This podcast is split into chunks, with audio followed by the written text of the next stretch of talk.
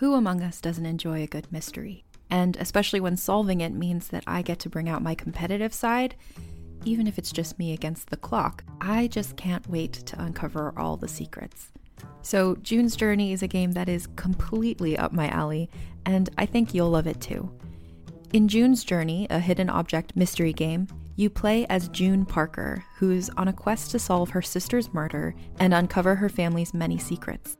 Each chapter brings you deeper into the story, and it's set in the roaring 20s, so beyond uncovering clues, you get to experience the glitz and glamour of the time. June's Journey is definitely not a game I play mindlessly, which I love because I get genuinely invested, and a lot of it is a race against time, so there's a little fun added pressure of trying to find the clues as quickly as you can in each scene. There are also tons of ways to customize the island that you're on, learn more about the characters, and then new chapters are added weekly, so you really can't run out of things to explore.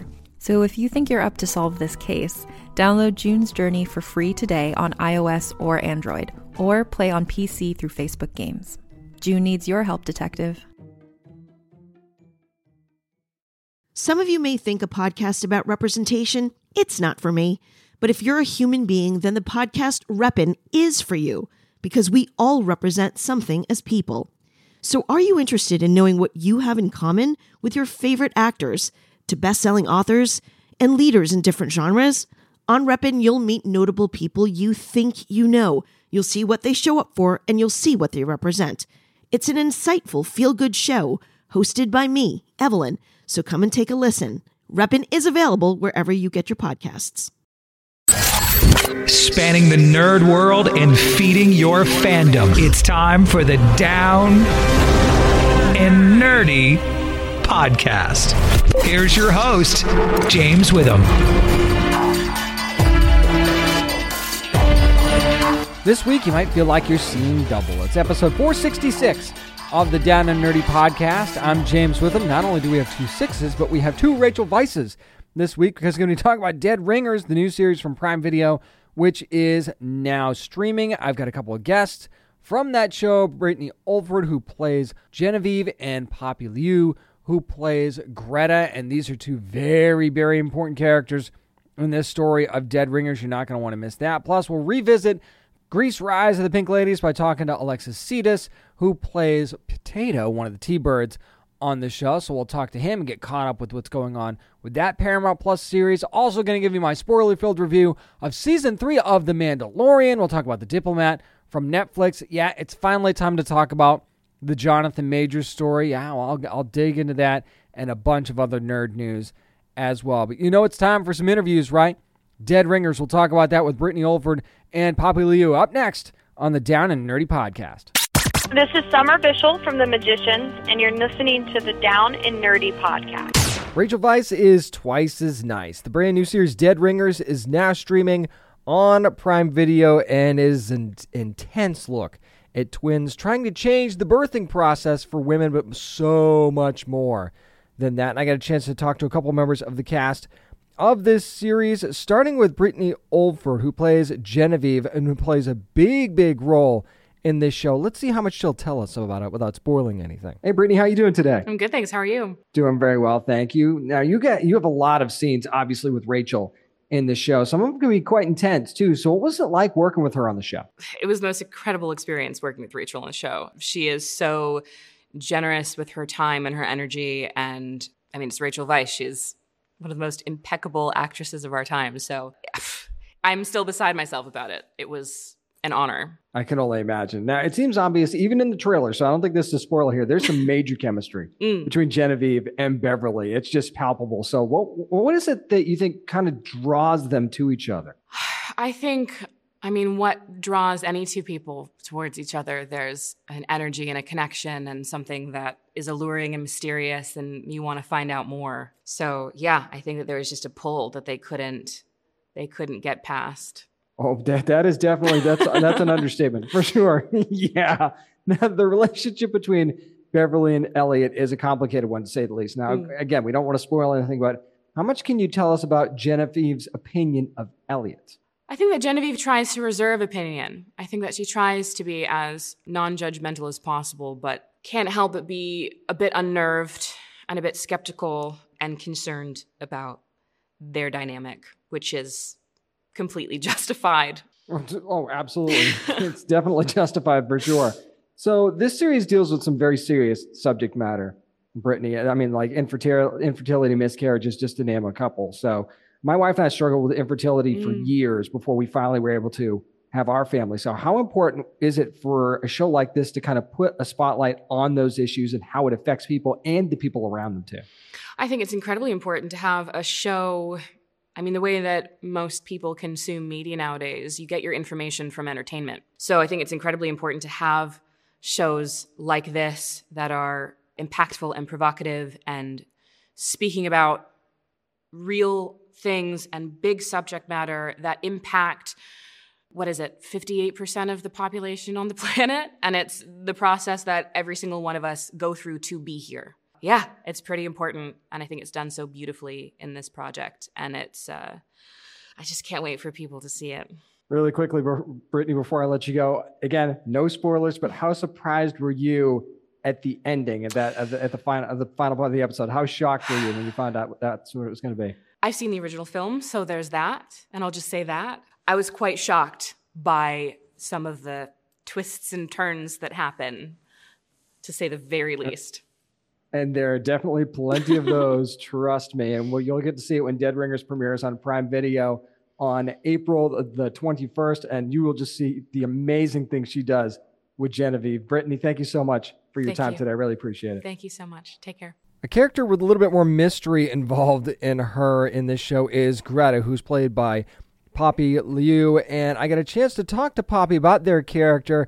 And I got to say, they did give us a few clues. Hello, Poppy. How are you? Hi, James. It's nice to meet you. Nice to meet you as well. So I feel like as I'm watching this show, Poppy, I'm go- saying to myself, what the hell is Greta doing, especially like in the early parts of these episodes? So, how much did you know about where Greta's part of the story was going to be going as you first started taking the role? James, I know everything. I have no doubt. I know everything. I love that Greta is such a little freak. You really, I mean, yeah. Is she a serial killer? Is she just a strange little introverted weirdo? Is she, does she work for the government as a secret agent? I don't know. Is she so strange? I agree. I mean, I hope that's like, I even yesterday after the the premiere, they showed the first two episodes, and I was like, I want everyone's wildest takes on who she is. Someone was like, she works for the FDA also, and I was like, wow, the FDA would hire like strange little Greta. How would you find her?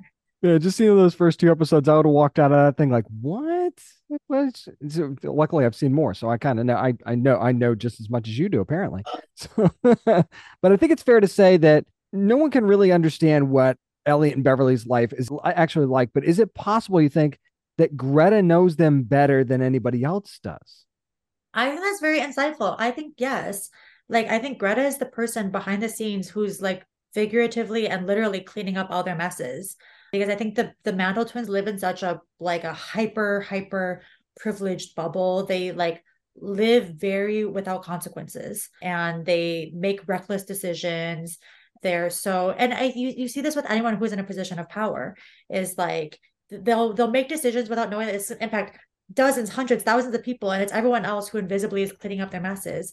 And I think there's like there is a commentary in class there. Like you see Greta's home and you see where she goes to work, and you know she's really putting on this persona to show up at the Mantle twins apartment. Um, and she does. She sees it all. She sees really like the ugly side very much and is very hands on. But like I feel like in every field, wherever there's a powerful person, there is one to hundreds of people who are just cleaning up the dirty little messes that they make. And everybody needs that person for sure. Before I let you go really quickly, Poppy, this show has a heavy focus on the twins for obvious reasons, but will we get to learn a little bit more about Greta's backstory as well? Yes, I think Greta's backstory will be slowly revealed throughout. And in the meantime, you're just going to get these freaky little tidbits of things that she does and no explanation. I love that. I love that you just see her do stuff and she just like doesn't say a word. And well, those freaky little tidbits begin on April the 21st. That's when Dead Ringers premieres on Prime Video, and you get to see what she's up to. Poppy, thank you so much for your time. I really appreciate it.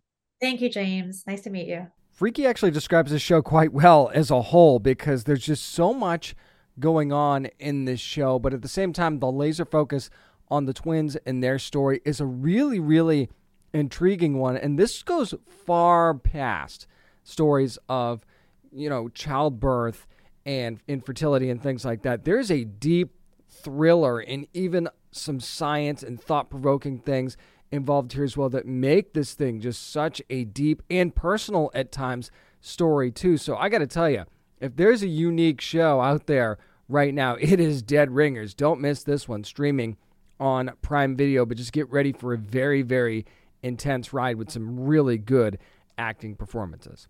Again, thanks to the cast of Dead Ringers for joining me to talk about the brand new Prime Video series this week. Up next, I can't wait any longer. I've got to give you my spoiler field review of The Mandalorian Season 3 finale. I'll do that next on the Down and Nerdy Podcast.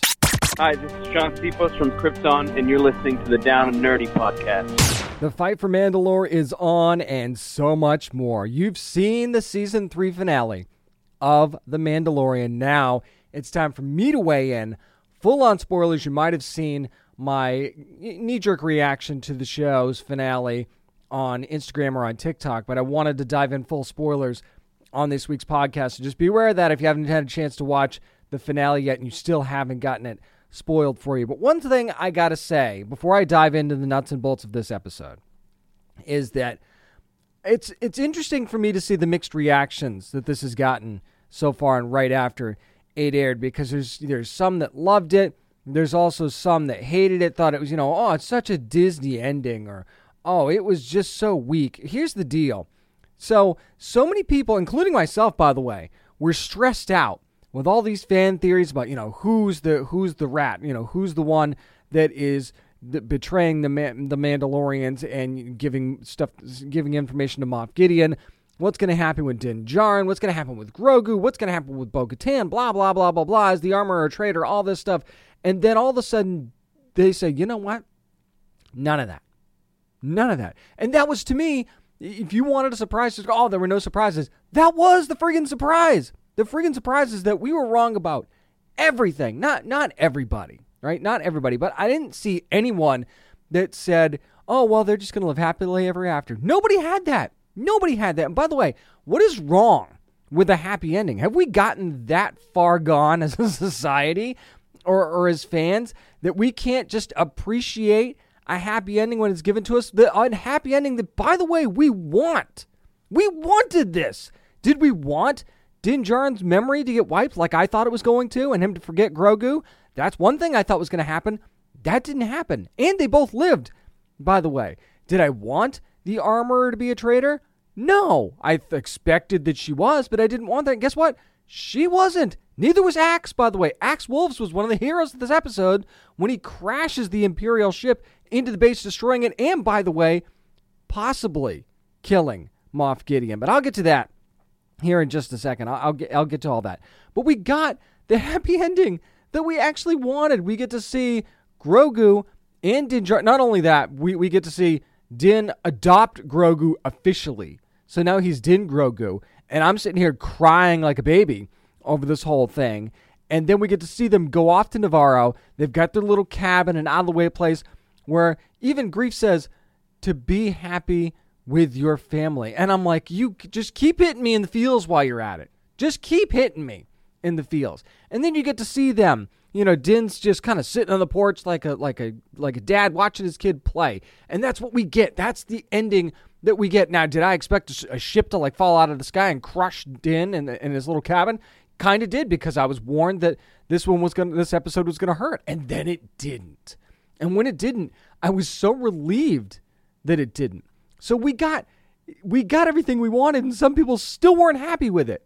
Still weren't happy with it. We get the Mandalorians that got Mandalore back. Okay, Bo Katan got her seat on the throne. Okay, she is going to, uh, at least it looks like, rule Mandalore. Din gets to do exactly what he wants to do. He gets to forget the dark saber, forget all this stuff, go off on his own, and now train Grogu to be a Mandalorian and maybe even work for the New Republic at the same time, which is another thing that we got teased for us in this thing. And, and that could be a cool story, no matter what you think, that could be a cool story. So we get all of these happy things. instead of having our souls crushed, like which which is exactly what usually happens. And then some people can't be satisfied with that. There was plenty of action in this episode. There were some amazing fight scenes. We even got to see Grogu do his thing to a lesser degree, okay? Because you've got the Crimson Guard there. And when he was facing off against them alone, was I scared to death for him? Yes, absolutely was. And then we get to you know, the day gets saved several times by several different characters. We get to see Grogu save Din. We get to see Din save Grogu. We get to see Bo Katan save the both of them. At one point, we get to see Din face off against Moff Gideon. We get to see Bo Katan face off against Moff Gideon. Even Grogu helping in that final battle against Moff Gideon as well. So we get to all of these things, and we get to see this giant fight be- between these new Mando troopers and and the Mandalorians, and it's this battle, and you get the armor swinging her friggin' hammer, knocking people's friggin' heads off. And there's so much stuff going on in this episode that my synapses are just firing all over the place. And yet, some people j- just still wasn't enough for them. So I just decided to ignore all that and enjoy it. I still am so amped, if you can't tell, about this season three finale. And I got everything I wanted. I wanted a happy ending. There is still a story here to tell. You're acting like not getting some of these fan prediction things means that there's no story left to go. Oh, they built on absolutely nothing. You know what they built on for the last three seasons? Not this season, the last three seasons of this show. They built on the relationship between Din Djarin and Grogu and gave us the ending they've been uh, that we've been hoping for for three seasons now. Happily ever after for now. They deserve a little shred of happiness. Our favorite character shouldn't have to suffer constantly or be in peril constantly for us to be interested in the story. Every now and then, getting a happy ending is not the end of the world because you know what we get all the time? We get twists, we get turns, we get stuff. And, and I still think that giving them a happy ending is the twist in this thing. So we got certain things that were built on. Bo Katan's story has been built on for at least two seasons to get her position where she's at now. We finally dispelled a much, much debated rumor about the armor being a traitor. Now we know she's not, and I feel like I need to apologize to the armorer at this point because she's done clearly nothing wrong. Axe Woves, same thing. Was he a douche? Yes. Did I think he was the, ultimately the one that betrayed them? Yes, because he, you know, he maybe he thought he had hashtag reasons, but he didn't. He was still loyal, even though he was a douche. And then you get to see him leading the charge for Bo Katan when they finally have taken Mandalore back and the whole for Mandalore thing. And it was incredible. It was incredible that moment where all of the Mandalorians are standing there in victory. It was so amazing. We get all of these things that absolutely were 100% built on, but because your theory didn't pan out, you're upset. And that drives me nuts. But there are still plenty of fans that enjoyed it just as much as I did. And and I'm not and you know what? You want to hate it? Fine, go ahead and hate it. But I think that there's still a lot of story left here to tell. First of all, second of all, I think that just getting happy endings is not not a terrible thing. And this is actually a good reset for the show that again, maybe needs a reset at this point. Maybe needs to head in a different direction a little bit with this now new focus. Now, do I think Moff Gideon is completely gone? Not necessarily. You saw the clones, right? And yes, Din, Djarin destroy the clones, but what if that was a clone that he was fighting too? What if that was a clone that he and Bo Katan were fighting? Was that the actual Moff Gideon? There's no way to know for sure now that we've introduced clones that that was the Moff Gideon. They have no way of knowing that. So I'm not saying we've seen the last of Moff Gideon just yet. So I would not be surprised to see him show up at some point. But I got to say, this this episode was everything I didn't think I was going to get, and that I am so grateful that we did get. So I was very happy with the season three finale of The Mandalorian. I was so worried I wouldn't be able to watch that episode ever after this because of how much it was going to rip my guts out. And when it didn't, not only did I breathe such a sigh of relief, I couldn't wait to watch it again. So another now was it an always brilliant season? No, but it certainly had many memorable moments, and I, I certainly, I still enjoyed every episode for what it was, but maybe I'm a Mandalorian apologist at this point, and I just don't care because I loved it. That's going to do it for my spoiler filled review of The Mandalorian Season 3 finale. Up next, got another interview for you. Grease Rise of the Pink Ladies, still streaming with new episodes on Prime Video. I'll talk to Alexis Sides up next, who plays Potato, one of the T Birds. We'll get into that next on the Down and Nerdy podcast.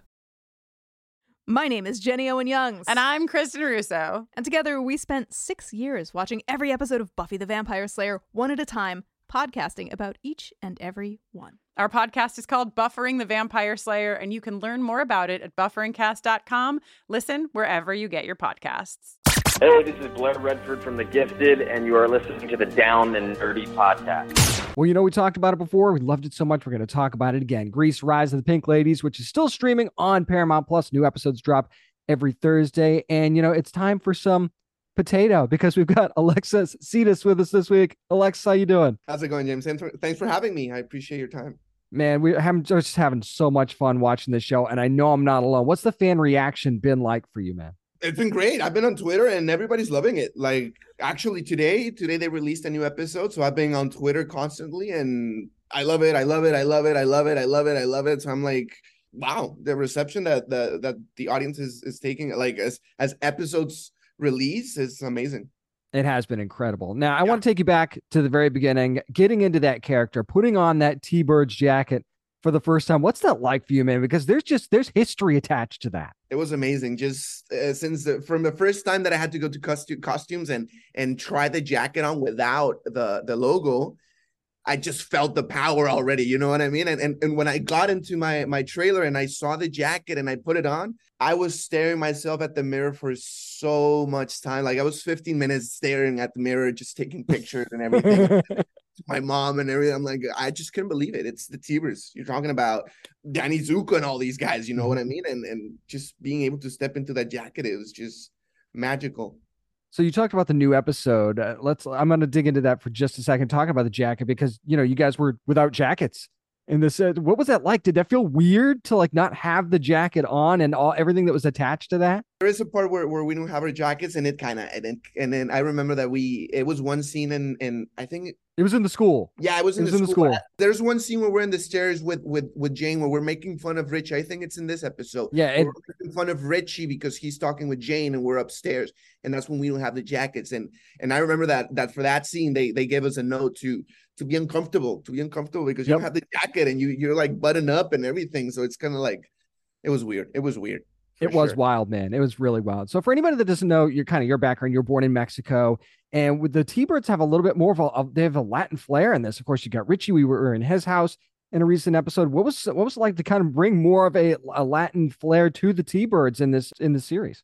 Amazing. I mean, it was. I was so proud. I was so proud. Like I mean, not all the not all the greasers were Italians, you know, like like there were also Latino and Mexican and Mexican greasers, and and just being able to portray one of those groups is I was just really, really proud and I was really looking forward to it. And and as Potato, who's you know Mexican American and everything, I was like, wow, let's just do it. I'm not not even Mexican American, like he's actually Mexican. He was mm-hmm. born in Mexico and and he he had to move to to the US a few years later. So I'm just very happy, very happy to be able to portray this and be able to speak in my own language. And sometimes you'll be able to see.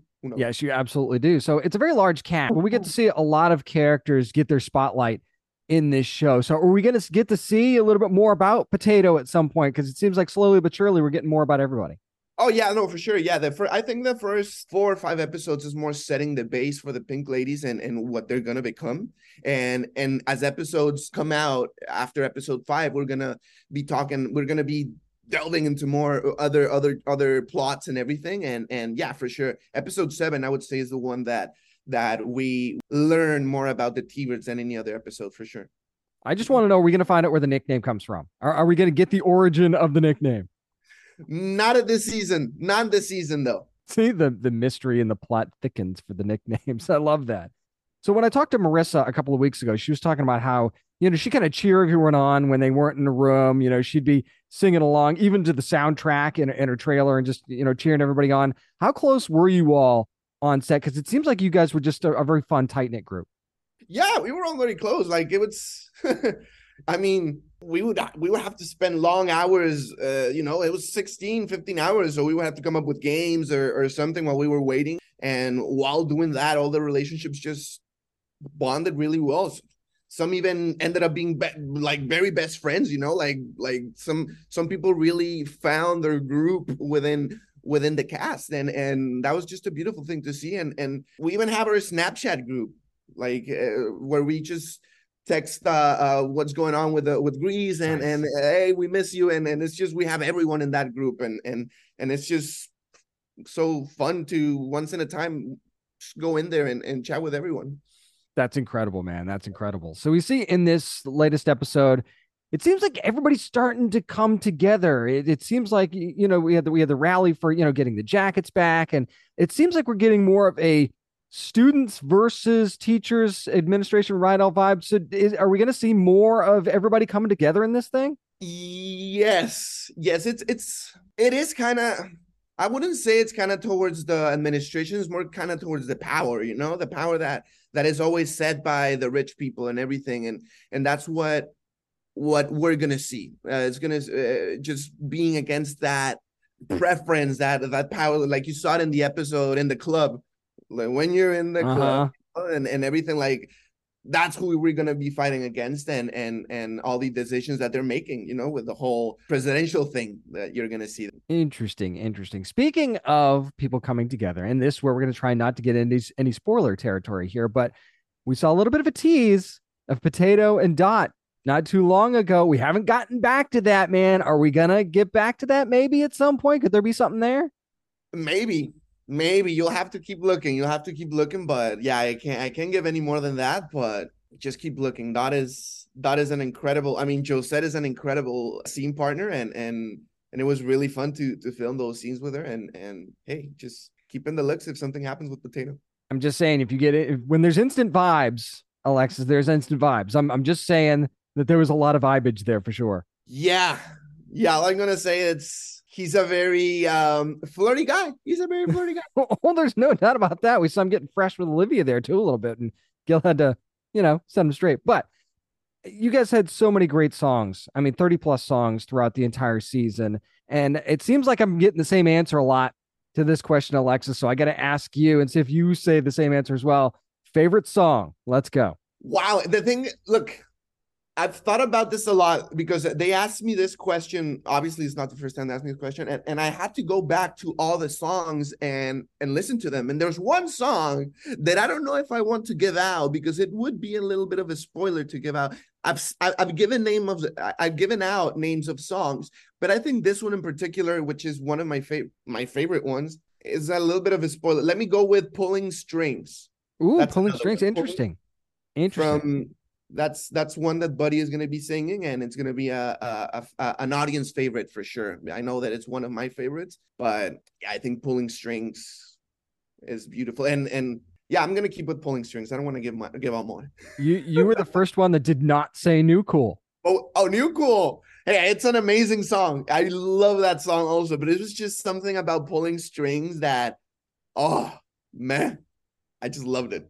Awesome, awesome. You get you guys get to do a lot of dancing as well. I saw you in this latest episode. Put put in a little shuffle, which I didn't. I had that in you. Well done, well done. What was the most difficult choreography for you this season? Everything was very challenging. Like Jamal was really he went out. He went all the way with it with a choreography. I think there's one in the last episode that was really especially hard for me, and not because not only because of the choreo, but also because you know the weather and everything it was a little bit challenging but but we made it through i can't give out the name of the song but but yeah it was i think that one from the last episode was really hard in particular it just tells us it's going to get more crazy and crazy as the yeah. season goes on so that's that's really good to know alexis before i let you go i want i wanted to talk about something with you that that i kind of have seen about the show because you know you've always got the people that are going to have the criticisms about the show but i think the most unfair one that i've seen is mm-hmm. that the show isn't historically accurate, which makes me roll my eyes every time I hear it. So,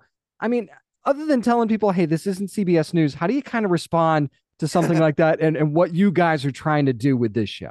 Look, all I'm going to say is there's a car flying off in the end of the first movie. Okay, first of all, you know, like if you want to go see something really realistic, like go and watch. like there's a lot of other things in, in, in Paramount Plus. They have Yellowstone, they have 1923 or 1880, you know, like they have all those TV shows.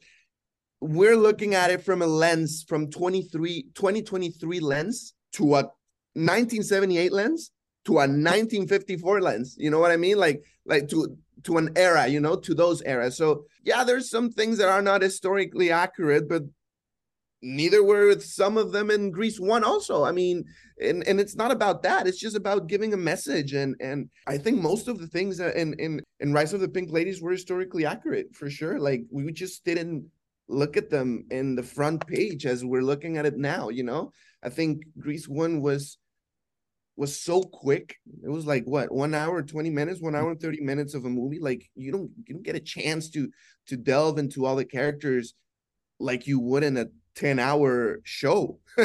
Well because of the 10 episodes right? So yeah i think if grease one would have had 10 hours to to delve into the characters i think maybe something else would have happened. I don't know. I don't know. No doubt about that. Not only did not only was that well said all you you could have stopped it. There was a flying car about real right? yeah that that you kind of you kind of nailed it on that one for sure like Come on. yeah, yeah, no doubt about it. Couldn't agree more. And you guys can see all of what's going on for the rest of this season. Grease Rise of the Pink Ladies continuing to stream every Thursday with new episodes on Paramount Plus, and more potato is on the way. We can assure you. Alexis Sides, thank you so much for your time, man. I really appreciate it. Thank you so much for having me, James. I appreciate your time. And one thing I didn't get to tell Alexis or ask him about was the facial expressions. Potato has some of the best facial expressions on the show. Even if he doesn't have a line, just watch him. Just watch his facial expressions. They are priceless, and there's more coming. There's some really good ones coming too. I, I can promise you that. And if you've been enjoying Grease Rise of the Pink Ladies, it, it's just been it's just a fun ride. Honestly, if you love the songs, if you love the choreography, if that is your thing, this is right up your alley. Grease Rise of the Pink Ladies, new episode streaming every Thursday on Paramount Plus. Again, thanks to Alexis Sides for talking to me about Grease Rise of the Pink Ladies. Up next, hey, I got another review for you. Let's talk about The Diplomat from Netflix, the new political intrigue thriller. We'll talk about it next. I'm James Witham, and this is the Down and Nerdy Podcast. This is writer Alex Irvine, and you're listening to the Down and Nerdy Podcast. Sometimes avoiding disaster means you got to change jobs on the fly. The Diplomat is now streaming on Netflix, starring Keri Russell. I'm going to give you my spoiler free review of this thing since it just came out. But yes, this does star Keri Russell as Kate Wyler, who basically ends up being in a high profile job of diplomat of the United Kingdom. I will tell you this much is that basically, and you've probably seen this on the trailer anyway, there was an attack on the British military, and they think that Iran is involved in the attack, so they send Kate Wyler down there to sort of try and diffuse the situation and, you know, stop World War III type stuff. But the problem is, is that her husband, Hal Wyler, who's played by Rufus Sewell, was a very high profile ambassador himself, and everybody still remembers who he is, but there's a reason why he's in the position that he's in of not being an ambassador anymore. And they kind of get into that as the series goes on.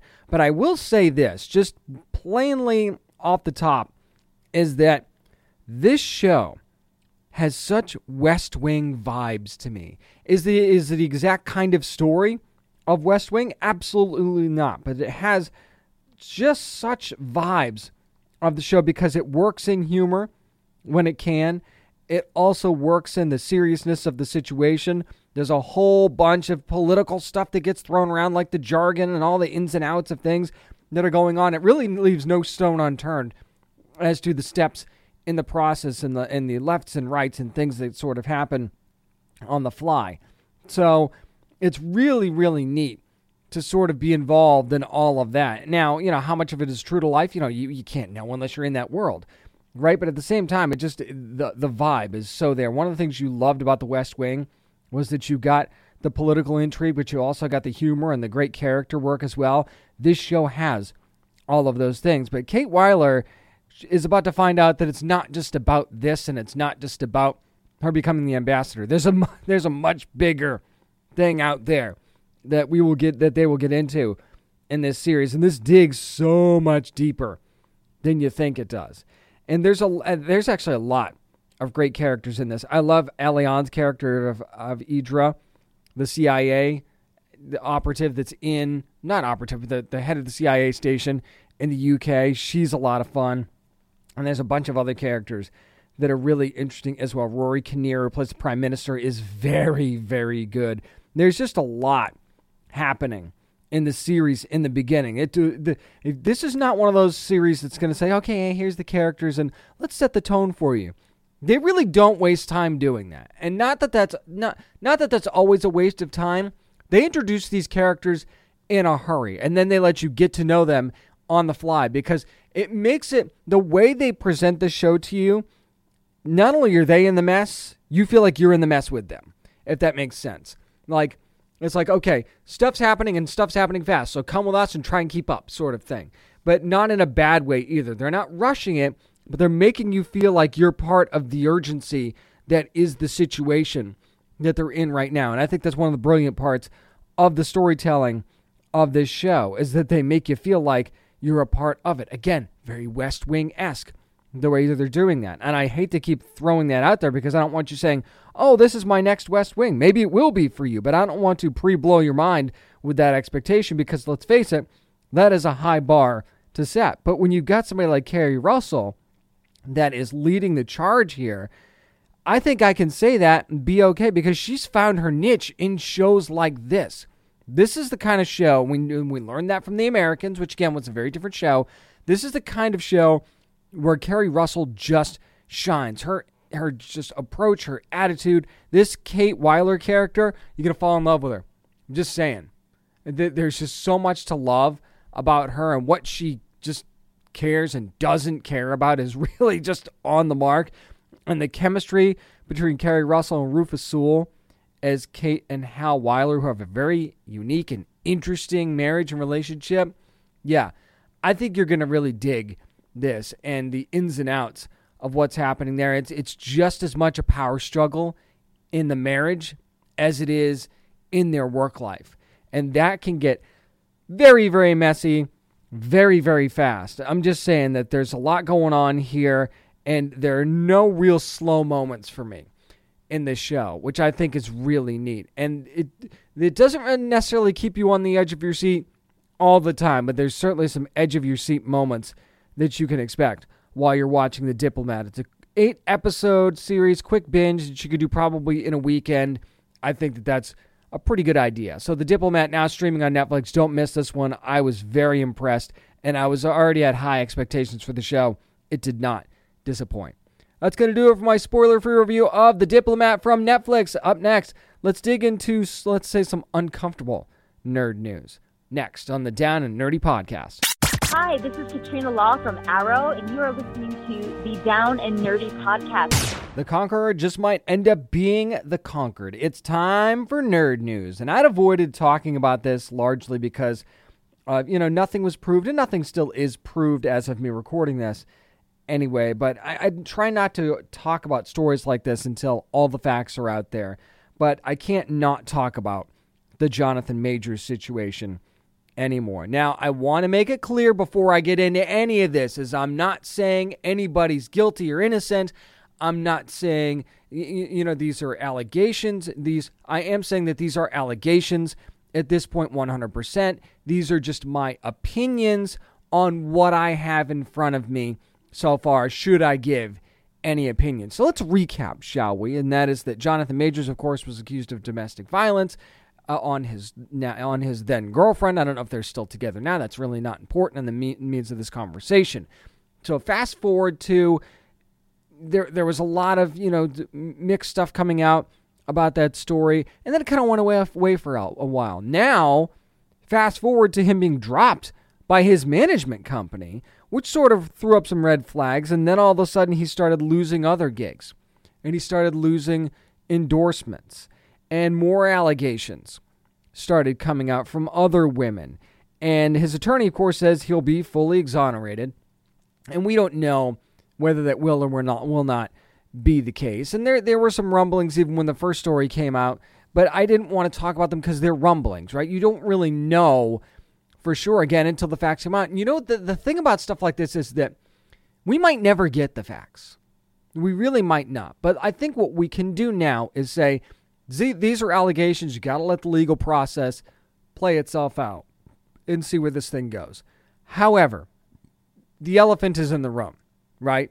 And that is that Jonathan Majors is a huge part of what Marvel Studios has going forward. And from all indications, Jonathan Majors has a pretty big role in season two of Loki. Is he the main focus of the story? I don't know, but we did see that end credit scene in Ant Man and the Wasp Quantumania. You've got Owen Wilson and Tom Hiddleston there. Clearly, that seems to be from season two of Loki. So he's at least a part of the plot. I can't imagine a small part, given the fact that, again, Marvel Studios always likes to look forward and say, okay, this is our guy. This is who we're gonna be. We're gonna be basing things around Kang. Now, let's just say that this gets worse. Let's just go ahead and throw that out there and say this thing gets worse. Then what do you do if you're Marvel? Because Marvel so far has not made a move, and is is it to the point yet where they need to make a move? Probably not. And again, as of me recording this, they haven't made a move. This is one of those things that could change the drop of a hat. In a 24 hour period, it could go from radio silence to he's out. And what happens if he's out? What happens to Loki? Loki season 2 seems to be the thing that is the the the thing that's hanging out there the most because obviously, not that they would want to do this and it's this is not ideal. But if he's guilty, you can't. Obviously, you can't stick with him. You absolutely 100% cannot. And if he is guilty, then you got to you got you got to you know you got to get rid of him. That's that's the bottom line. But here's the deal: you could easily recast Kang for future projects. You could easily do that. It, it they did that with Rhodey, right? And it had nothing to do with any kinds of allegations. But all of a sudden, John, John Don Cheadle was Rhodey, and most people don't even remember that there was a different Rhodey in Iron Man 1. So, and again, that had nothing to do with any allegations of any kind either. But it wouldn't be the first time that Mar- Marvel Studios has recast a role. Now, this is probably a bit more of a major role. I'll give you that. But at the same time, it can be done. But what do you do if you're Marvel and you have Loki season two hanging out there and you find out, and this is a big if, if you find out that Jonathan Majors is indeed guilty and he is indeed going to be replaced as Kang because at that point you'd have to replace him, then what do you do with season two of Loki? And I, I it's hard to go forward with that. And I think, you know, everybody that's I'm not trying to compare the two situations, but people are giving DC a very hard time sticking with the Flash movie, given everything that went on with Ezra Miller. And that's moving forward. Could Marvel Studios do the same thing with season two of Loki? Again, sort of different situations in as far as magnitude of project because one is a Disney Plus series and the other one's a major motion picture. I understand that too. But you're also talking about a very similar, you know, major star in legal trouble sort of situation and in serious legal trouble. And if they're found to have, you know, been guilty, then do you move forward with that project and just sort of, you know, take the PR mess that comes with that? Or I can't I can't see a situation where they ditch season two of Loki entirely. I just can't. I can't see it. Now, does this delay it? Probably does, and they'd have to figure out what they would do with it. I don't know that you can really do even like reshoots or anything like that, but something we got to start thinking about. If he's starting to be dropped from projects and he's been dropped by his management company, and Jonathan Majors could be on his way out, the, I'm sure that these are discussions that are already being had, and I, I'm just very curious to see where this goes. And again, these are allegations only at this point, and we'll just have to see where it goes. One thing that is a little less serious, a lot less serious, is the fact that we have the new teaser for the King Kong and Godzilla movie as the MonsterVerse continues, and the title told us quite a bit. It's Kong X Godzilla. So there's no more verses, and we have the subtitle of the new Empire. So Kong X Godzilla, the new empire. And this is going to be coming out on March the 24th, 2024, even though the you know release dates get moved all the time, but for now that's the release date. And what we're seeing is this new Kong type monster, but with glowing blue eyes. So to me, this says we're going to get some sort of a King Kong Godzilla hybrid. And if you look at the synopsis for the show, it says it pits the almighty Kong and the fearsome Godzilla against a colossus, a colossal undiscovered threat hidden within our world, challenging their very existence and of course our existence too because, you know, who else would fight off something like this? And it says that we're going to get more into the backstory of Kong and Godzilla. We're going to get into their origins, and the mysteries of Skull Island will be continued to be unveiled. This is kind of I'm paraphrasing here, but we could also see King Kong's son involved in this movie somehow. So I gotta say, a Kong Godzilla hybrid monster that would be pretty awesome. Now, is this something that's already existed and I've just forgotten? Probably. And if I and if I did, you know, you'll you'll I'm sure yell at me on social media whether you have a blue check mark or not. So uh, you'll you'll remind me of, of my mistake, I'm sure. But the thought of this alone is very very cool and very very interesting. And just the tease alone, you see the you know the skulls in there, and you see the silhouettes of Kong and, and Godzilla, and it's just it was such a wow moment and it was so simple. It was like a 15 to 30 second, just simple little thing introducing us the ti- to the title, and yet it spoke more than most t- trailers do. It really left a big impression for something that's not we're not even going to see for a year, and I, I really hope that come t- come Comic Con in about four months, actually three months now. That's crazy. We will finally get a trailer for this, and I'm sure it's going to be epic. So Kong X Godzilla: The New Empire Looking forward to more information on that when it does happen. Here's something that kind of set the Twitterverse and the social media verse on fire, thanks to comicbook.com, and that's that the Russo brothers said that they were interested in directing James Gunn's Batman movie, The Brave and the Bold. And now they quickly, quickly walked this back because once this got out, they, you know, just everybody went insane thinking that the idea of the Russo brothers directing a Batman movie was the greatest possible thing that could ever happen in the history of mankind. But then they kind of walked it back, and again, I want to paraphrase this, where they said, you know, you know, never say never, but they're more apt to kind of work on a project with a fun fringe character than they would be with Batman. Now, it's not like the Russo brothers are shrinking violets and they're scared of working on something with a major character. They were part of some of the more massive Marvel movies ever. They can handle a Batman movie and they can handle all of the pressure that comes along with something like that. Let's not pretend that a Batman movie is any more pressure than Avengers Infinity War and Endgame. Come on. They've found the maximum. Pre- they were the ones that had to close out 10 years plus of storytelling from the MCU.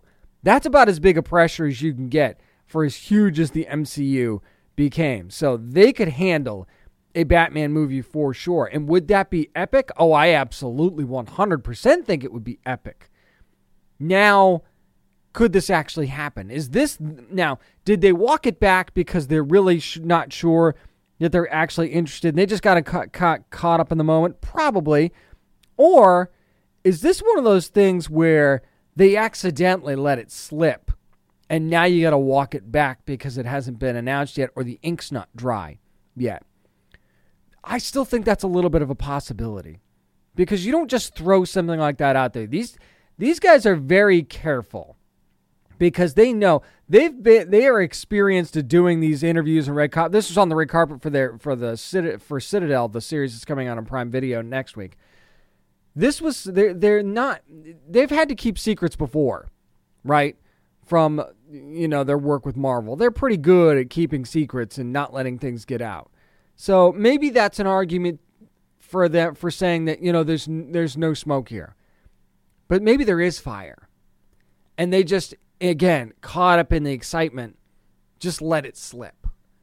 But you also have to keep in mind when you direct a Batman movie, just like Marvel, that comes with a certain amount of responsibilities because if that's successful, Everybody's going to want to get the band back together, and it's a huge undertaking doing any superhero movie.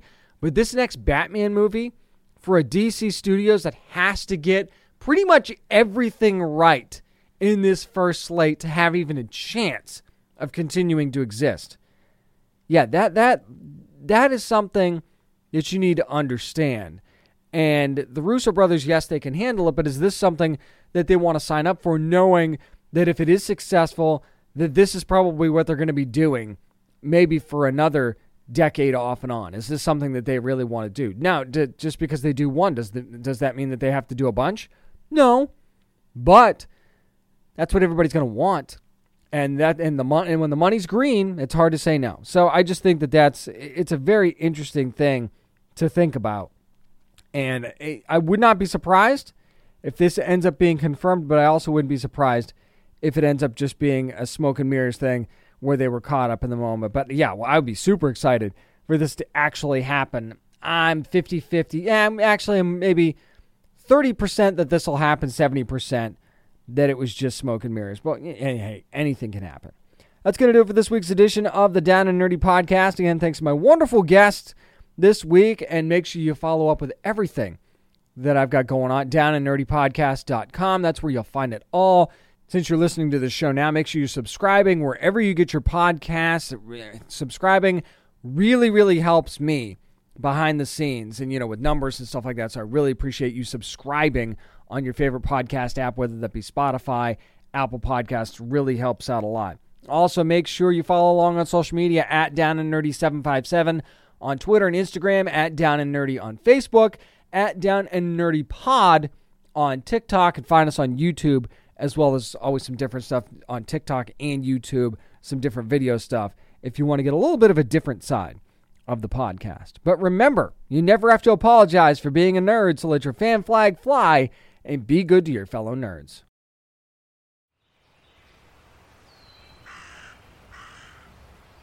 Wander with us into a world of magic. Do you like magic? Ever since I was born, I could hear the spirits of the other world. Where old stories take on a new life.